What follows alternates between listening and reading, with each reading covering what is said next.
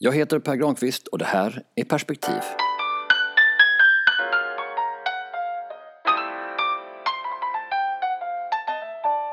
Klimatavtalet i Paris. År 1681 kallade Frankrikes finansminister Jean-Baptiste Colbert några borgare till ett möte i Paris. Han ville få förslag på hur han kunde underlätta för dem att bedriva sina verksamheter. Borgarna var trötta på subventioner, strafftullar, punktskatter och annat som staten använt som metod för att styra ekonomin och svarade därför sin värld att de, det enda de önskade var att få göra som de ville, utan inblandning. Laissez-nous faire. Hundra år senare hade den nya ekonomiska filosofin blivit dominerad i både Frankrike och resten av världen och näringslivet blomstrade. 200 år senare blev filosofin passé när det blev tydligt att företagen också kunde ha en negativ inverkan på sin omvärld när de bedrev verksamhet utan att ta hänsyn till samhället.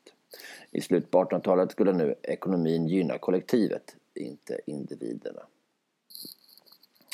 300 år senare, på 1970-talet, var laissez-faire-ekonomi åter i ropet. Milton Friedman var en ekonom som deklarerade att företag inte borde ta hänsyn till exempelvis verksamhetens miljöeffekter i sina kalkyler. Idén om att det som man inte kan sätta pris på skulle vara värdelöst lät konstigt. Men när Friedman vunnit Nobelpris tystnade kritiken.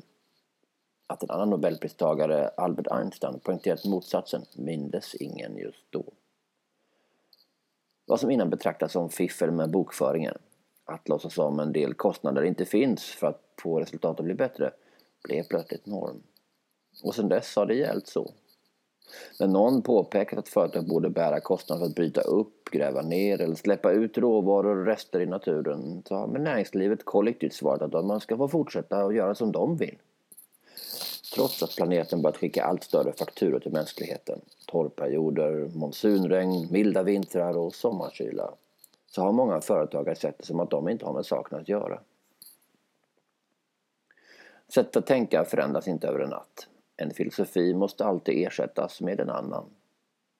När världens länder samlades i Paris var det just det som hände. Även om många blev besvikna över att det globala klimatavtalet inte innehåller tydliga nivåer eller klara tidsbegränsningar så är det inte så avtalet ska förstås. Klimatavtalets styrka är vad det inte innehåller. Avtalet pekar inte ut en ensidig eller tydlig väg mot ett hållbart samhälle. Likväl är den väg vi inte längre kan välja tydlig. Fossila bränslen förbjöds inte, men hyllades knappast. Den nya filosofin som genomsyrar avtalet slår fast att allt faktiskt har ett pris. Som värd har Frankrike och utrikesminister Laurent Fabius haft en avgörande roll. Diplomati är trots allt en fransk sport och som regerande mästare har de förhandlat och förberett för framgången. Genom att inte peka finger åt någon undvek Fabius protester innan han slutligen kunde slå den gröna klubban i bordet och deklarera att världen hade tagit ett avgörande beslut. Mänskligheten har bestämt sig. Allt som är viktigt på planeten kan inte alltid räknas i pengar. Värdesätter vi inte det hotar det både vår ekologi och vår ekonomi.